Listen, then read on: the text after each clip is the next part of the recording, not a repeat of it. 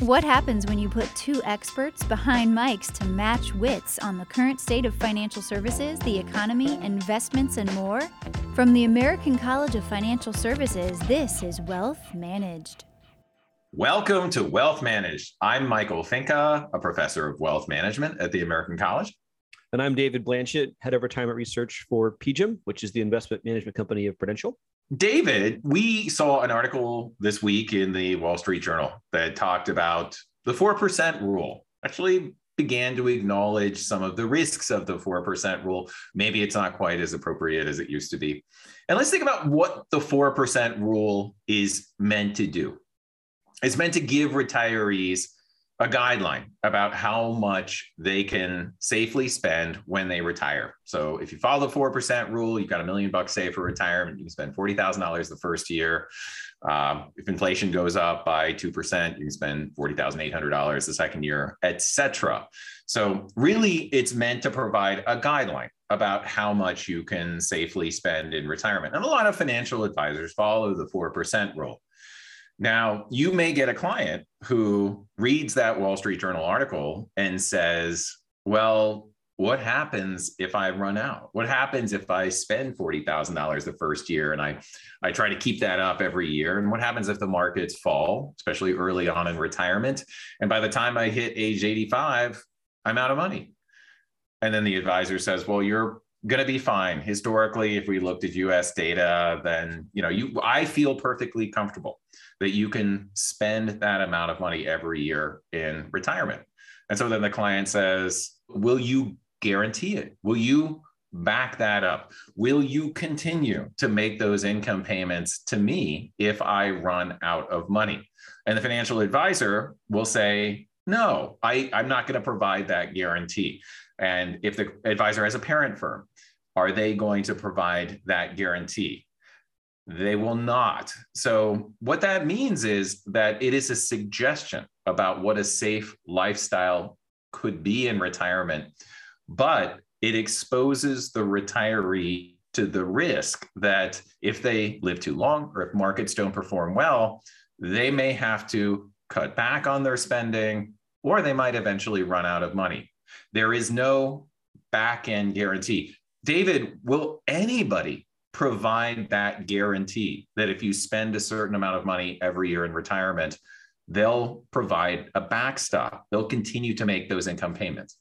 Gosh, you know, it sounds like that's where insurance companies can come in, right? Where they can they can guarantee some amount of income for as long as you live. And I think that to your point, you know, I think a lot of the strategies that advisors recommend to clients aren't fundamentally longevity protected right? They are protected to some extent from the market, but that's not the biggest risk that most people face. I think that if you talk about what risk is, risk is living to age 100, 105 from a, a retirement funding perspective and the implications of that. I think that a, a problem, though, is that this is probably to your point, is that a lot of advisors don't actively recommend longevity protected products to their clients. They focus on investment only strategies that exposes them to this longevity risk. I think that one thing that is kind of excited right now is, is a growing type of product and solutions that advisors may find more attractive, like contingent deferred annuities or a CDA. Do you want to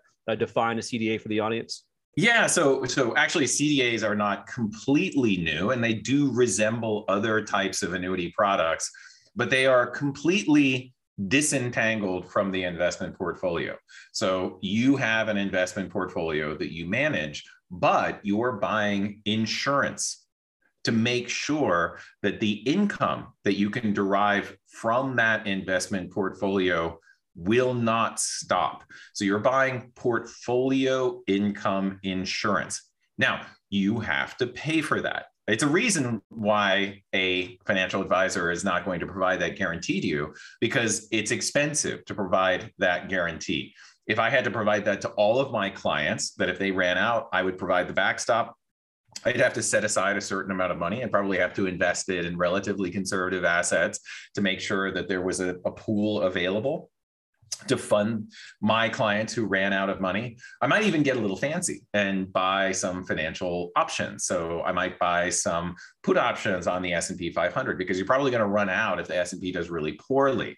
I might buy some interest rate swaps. You know, I, these are things that I might do to be able to create a hedging strategy that would allow me to provide that insurance protection. But it's not efficient for me to run it. It's actually way more efficient for an insurance company to run it because if they need that protection, then it would be great for the insurance company who has people who are experts at buying options and managing a general account portfolio and recognizing what some of these you know, it's it's a very talk to me about this very specific type of risk, right? Because it's not just longevity risk. It is it is the combination of portfolio and longevity risk. Yeah, I mean, you don't need to use options and all that jazz. Technically, I think that the key right is is that if you think about for any kind of uh, uh, you know lifetime income annuity to truly pay out, right? Two things have to happen, right? The first is your portfolio has to go to zero, and you have to still be alive, right? So for most people, that isn't going to be an issue. Most people are not going to live a long time and have their portfolio become fully depleted. So, you know, I don't know what that number is. We can just pick one and say that it's 10% of people, whatever else it is. But that is where this longevity protection becomes so valuable. And I think that one thing that that excites me about this concept of CDAs is that is that you know you can kind of build whatever an advisor or you know advisor company or whomever wants right? I mean, technically, uh, you know, when we think about annuities right now, whether it's an immediate annuity or a GLWB or all these other other fund kinds, you can do kind of all of that in a sense in the CDA environment. So it's really just kind of a, a, different account structure where it's wrapping the advisor's current portfolio. So it allows them to kind of figure out how they want to invest the money. Obviously, certain, based upon certain restrictions, based upon the underlying longevity strategy, but it and then enables them to kind of provide travel insurance or you know portfolio insurance for them that they just cannot fundamentally you know protect for their clients which is the risk about living their money if if they live a long time and markets don't behave well. So one of the points that i think you were making is that if i have this protection then it's not just protecting me against running out of money it is preserving my ability to spend early on in retirement no matter what happens with financial markets. So what does that mean? If you if I start out with a million bucks the first year, I'm in a 50-50 portfolio. We, we experience a 2008 kind of event. I go from having a million dollars to having $700,000 in my portfolio normally what i would do at that point you know, if i'm still following something that's like the 4% rule i might have to cut my spending down from $40000 to $28000 because if i just would have waited a year to retire i would have started out at $28000 that's another aspect of the 4% rule that i think people don't acknowledge enough. It is that you have to acknowledge, you know, if reality changes, you have to adjust with it. And so if you go from a million to $700,000, you can't just say, well, the markets are probably going to rebound because they went down by, you know, 50% my first year of retirement. No, if you would have just waited a year to retire and you would have shown up with $700,000 and you would have followed the 4% rule, you would be spending $28,000 that year. So you spent $40,000 the first year because you had a million dollars, but that's not reality anymore. You need to adjust to reality. With a contingent deferred annuity or something that has sort of a that has some sort of a lifetime income benefit, you can continue to pull out money the same amount of money the second year and the same amount of money the third year. And yet you continue to receive that income protection. Now you have to pay for that protection. Nobody is going to provide that protection for free. So a certain percentage is withdrawn from your investment portfolio. And if your portfolio gets hammered the first few years of retirement, what's going to happen to you, David?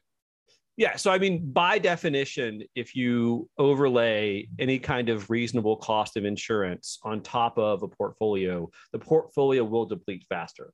Right. So, that's kind of the trade off that you make when you think about really any kind of insurance on top of a traditional portfolio. It will deplete faster. Right. But in theory, that once it's depleted, you should still receive some kind of income benefit for life. Now, I think what that is uh, can vary wildly. by product. You know, we've seen some out there where the, the minimum income changes when the portfolio is depleted. I think we've seen some that have the possibility of income that will even rise after the fact. And so I think that that the key right is being comfortable with this idea of faster depletion, but knowing that once it's depleted, you'll still receive income for as long as you're alive. So let's take a step back and think if you do not have an insured portfolio, what does your life look like in retirement? Your life looks like you either try to spend the same amount of money every year and ignore what's going on in financial markets and ignore how long you're living.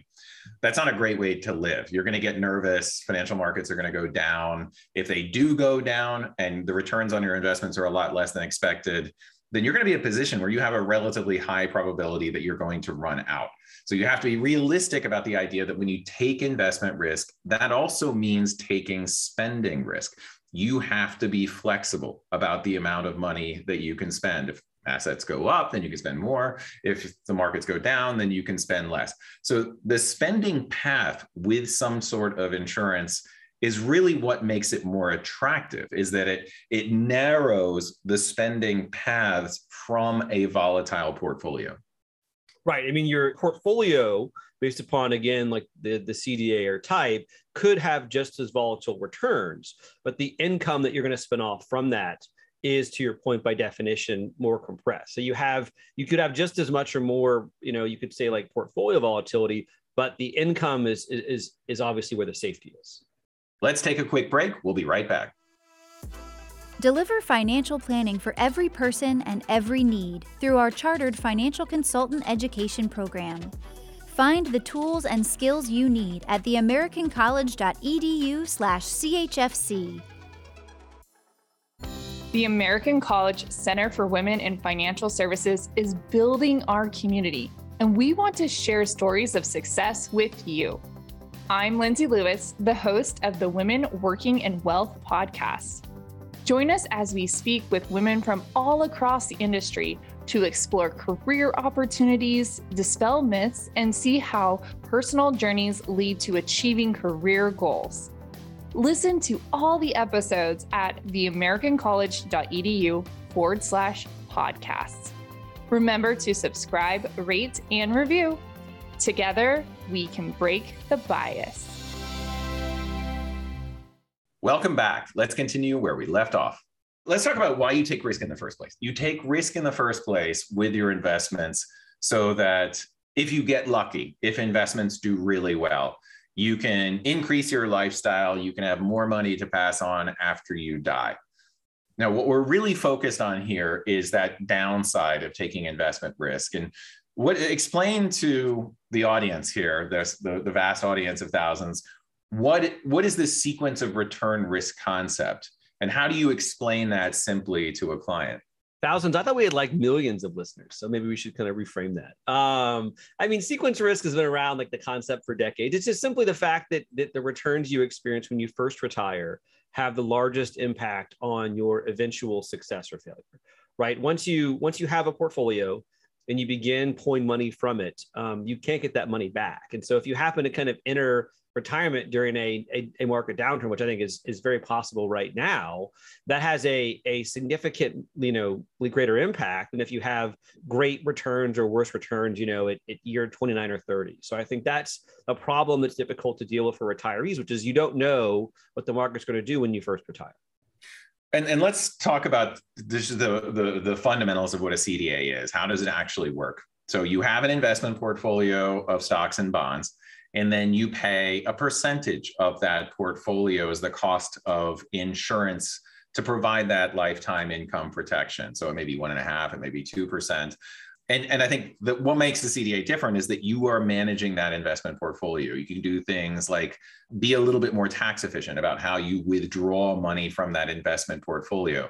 What are some of the differences besides tax efficiency? Because in many cases, a variable annuity in a in a taxable account for taxable investments is not necessarily the most tax efficient way to generate income as opposed to generating income from an investment portfolio. That is one particular advantage. I think for people who are used to managing assets they like the idea of having that tax flexibility. They like the idea of having a separate portfolio of stocks and bonds uh, and then giving the client the ability to check a box and say, I want to spend one and a half percent per year to fund insurance that will provide that guarantee that I can maintain that lifestyle throughout retirement. What are some of the differences between a CDA and a traditional type of variable annuity with an income benefit? Yeah, I mean, I think that the answer to that question like every question in this business is it depends to me from you know when i think about the benefits why i think advisors can and should gravitate towards cdas in the future is that it's it's still going to be your portfolio again based upon what the insurance is it could limit things but right now if you want to get insurance, a guaranteed lifetime insurance. You've got to move assets, you know, to the insurance company. You've got to use their investments. In this environment, it remains with your custodian. You're still doing all the work. This insurance sits on top of that. So I think that that alone will make it a lot more attractive to advisors because they can build the portfolios they were before. They have the same level of oversight versus having to kind of move the assets to a third party.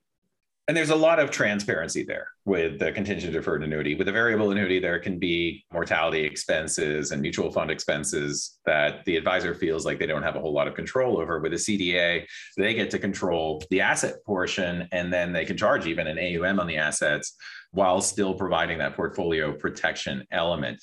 And I'm relatively new to this concept, but I think you have done some simulations on the value of this particular type of annuity. And I think what makes it so attractive, even compared to some things that I love, like a deferred income annuity, providing that longevity protection later on in life, this can actually be more efficient than even a deferred income annuity because it allows you to spend more. It allows you to take a certain amount of investment risk, and it only pays off if you need it, if you have that combination of low investment returns and a high lifespan. I think, you know, one of the benefits of some of the more you could say modern structures like GLWBs or you know more of the tontine like approaches that are being introduced right now is that it really can lead to meaningfully more income than the more kind of traditional conservative strategies like SPIAs and DIAs. I think that that there's different underlying economics there for insurance companies. There's different behavioral benefits for retirees and that they have access to those monies. And so I think that longer term, a lot of the products that we see retirees gravitating towards, which again is not really SPIAs and DIAs, actually have the potential to generate a lot more income than these more traditional approaches. So, explain to us a little bit about how income rises with this type of a product.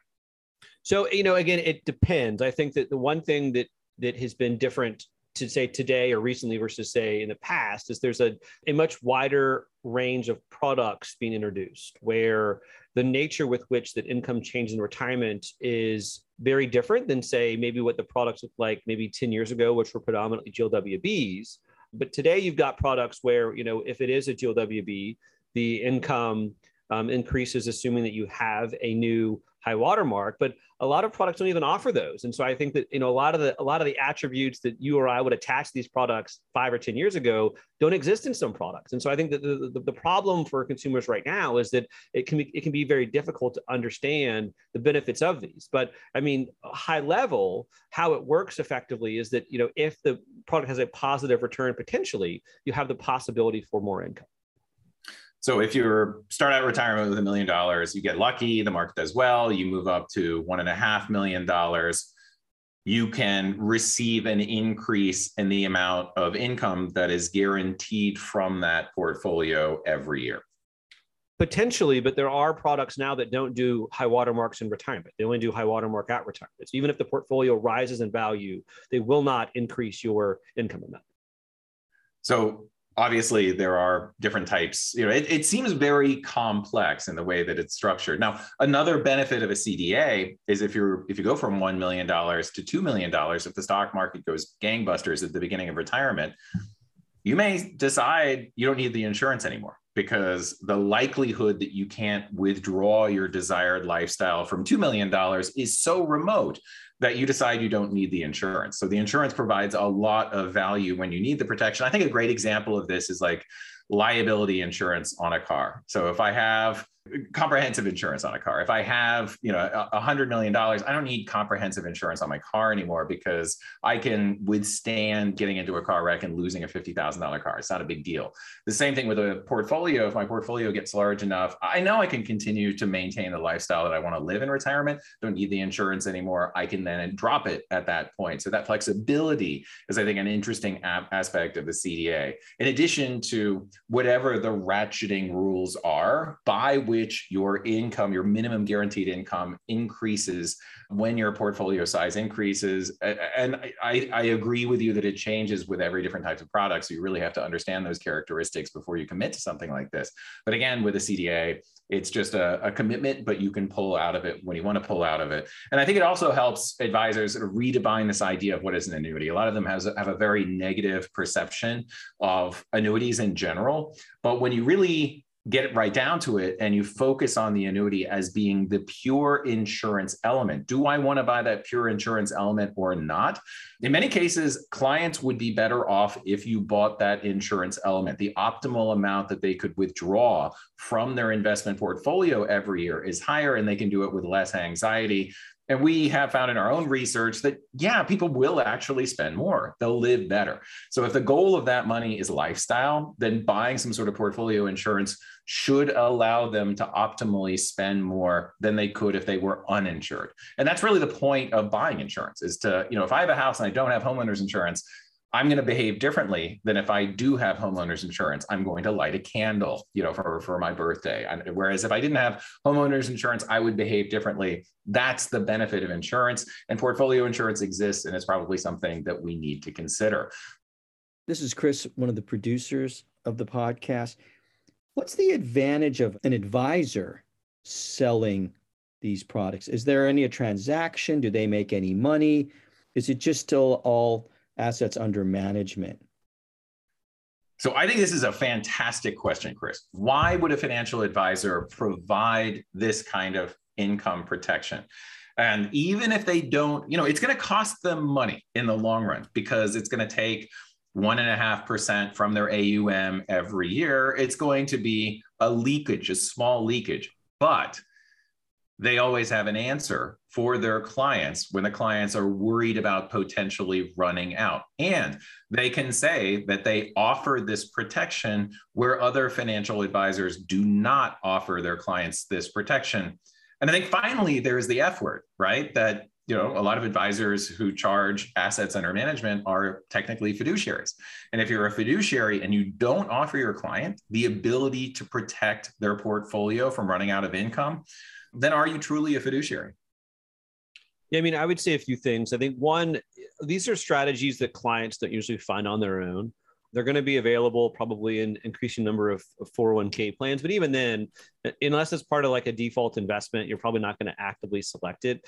I think advisors can play a valuable role here because they can they can help someone understand the value of the benefit. And you know, for advisors, to Michael's point, it's more than just you know it, yes it's true it does reduce the portfolio a little faster but it, it, provides this kind of behavioral protection that you can't get from a traditional portfolio so i mean I, I, view it as a way to to keep clients invested when markets are in turmoil it's a way to keep you know sticky relationships for clients over time so i really do believe that it does create a more meaningful retirement strategy and that advisors that are doing this should see better retirement outcomes for their clients and have sticky relationships Thank and you. that's a great point, David, that you can actually take more optimal equity risk when you have this kind of protection. And ultimately, you may end up having more assets under management because you can take that risk. I'm 60 years old. Do I start paying my one and a half percent tomorrow if I want to buy these?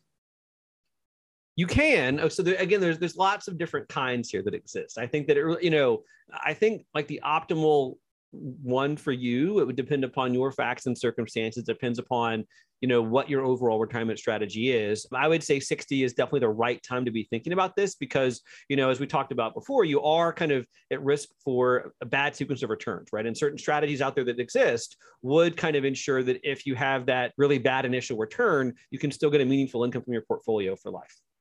So on that david i'm michael finke thank you for being with us today. I'm david blanchett see you all later For more episodes and shows, visit theamericancollege.edu slash podcasts. Wealth Managed is a production of the American College of Financial Services.